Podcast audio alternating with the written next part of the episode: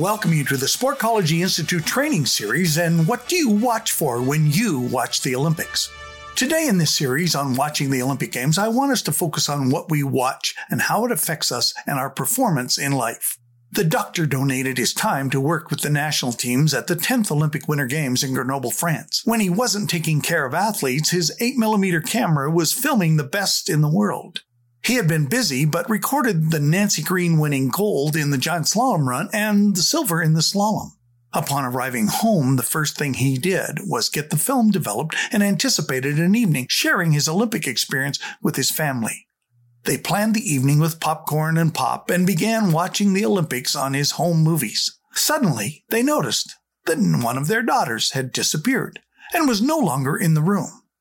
I'm Jungle Jim Hunter, and you're listening to 831 Living Your Best Life podcast, where we inspire participation, communicate precision, and empower performers to podium. And I hope that you will tell everyone you know to go to their favorite podcast provider or to junglejimhunter.com or YouTube and subscribe. Click on download, like, rate and review us, and become an 831er, somebody that helps others live their best life because we've inspired you to live your best life. It's day 12 of the 32nd Olympic Games in Tokyo and 20 days to the 16th Paralympic Games, and I hope you are watching the games and supporting the athletes. This is one of the few times I will tell you to watch TV. For a few minutes, the family carried on. Then they stopped and started calling her name and checking every room from top to bottom in the house. They couldn't find her. She wasn't in the basement. She wasn't in the garage. She wasn't upstairs in her bedroom. And so they checked outside in the front of the house and then to the neighbors, and they still couldn't find her. The doctor thought maybe he should check the backyard and possibly the woods behind their house. When you watch anything that enters through your eye and ear sense gates, it has an effect on you.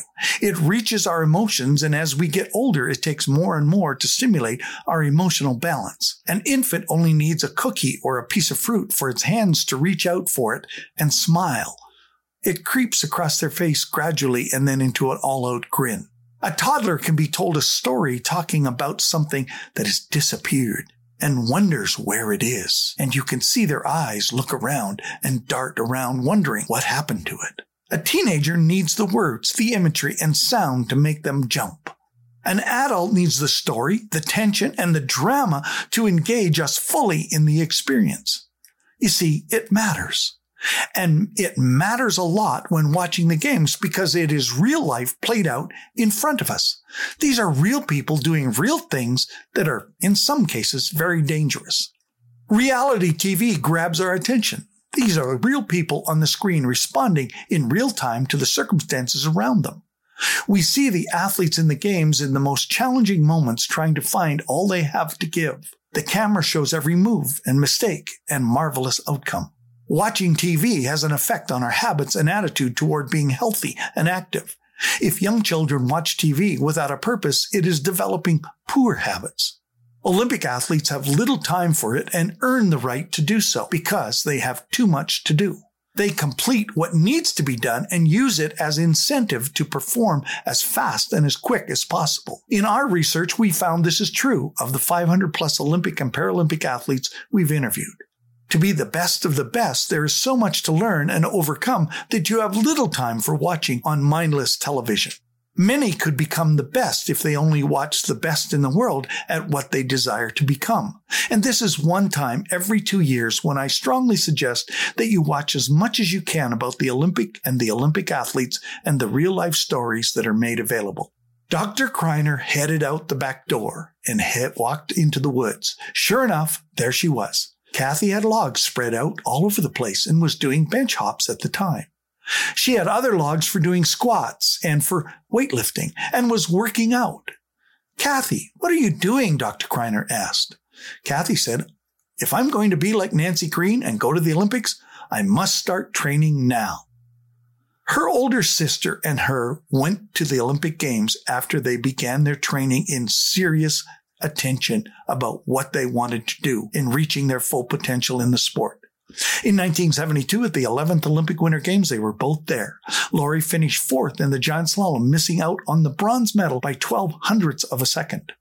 Laurie and Kathy were inspired by what their dad did, and the 8mm film turned it into action taken by both of them. They trained for 4 more years, and Laurie and Kathy returned to the 12th Olympic Winter Games in Innsbruck. Kathy had doubts about having number 1, but she cut a run in the giant slalom with number 1 that 14 other potential champions took a shot at and couldn't catch. Kathy was Olympic champion in the giant slalom. The inspiration started with watching the 8mm film her dad shot. You can use this opportunity to capture your imagination. You can capture your children's imagination as they watch and express what interests them and what they can learn from it. However, if they're going to improve, because the body will try and reproduce what it sees, by spending time on a daily basis watching the best of the best, you will see more rapid improvement. Your neuromuscular system tries to reproduce what it watches, what it sees. Anyone that watches a little toddler standing in front of a TV has seen them mimic the movements on the screens. Your body can do the same. What's amazing, without any training, they can come pretty close to the same movements. So can you. Watching the best should be a daily part of your training and included in your training time in preparation for your next competitions. Invest your time in watching the best and avoid watching those that are not the best. Some people like watching bloopers or mistakes, but when those images are planted in the brain because they have a greater grip on the negative side of our emotions, it can be reproduced much easier than an excellent performance. My first exposure to my own skiing was a show made by Ed Hunter when I went to the Ski Meisters Christmas ski camp. There I was on TV at 12 years of age, and I could see myself. Invited to a friend's house to see it, I saw myself on TV, and from that moment on, I wanted to duplicate it. I bought and traded off over 12 cameras, shooting the best in each race and asking someone to shoot me so I could compare my technique to theirs. From a Brownie camera to an Instamatic to an SLR to a motor-driven camera to an 8mm motion picture camera, and finally a high-speed Super 8 camera. Always finding a way to improve. It was the main reason I improved so fast. If you don't know what you look like, you don't know what you have to improve to become better than the best.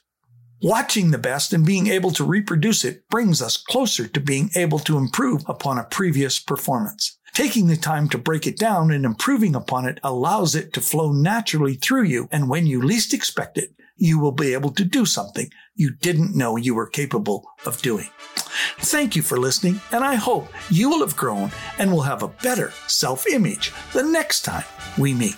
My quote for the day: give yourself an image to pursue, and your pursuit will create a self-image that is better than it was.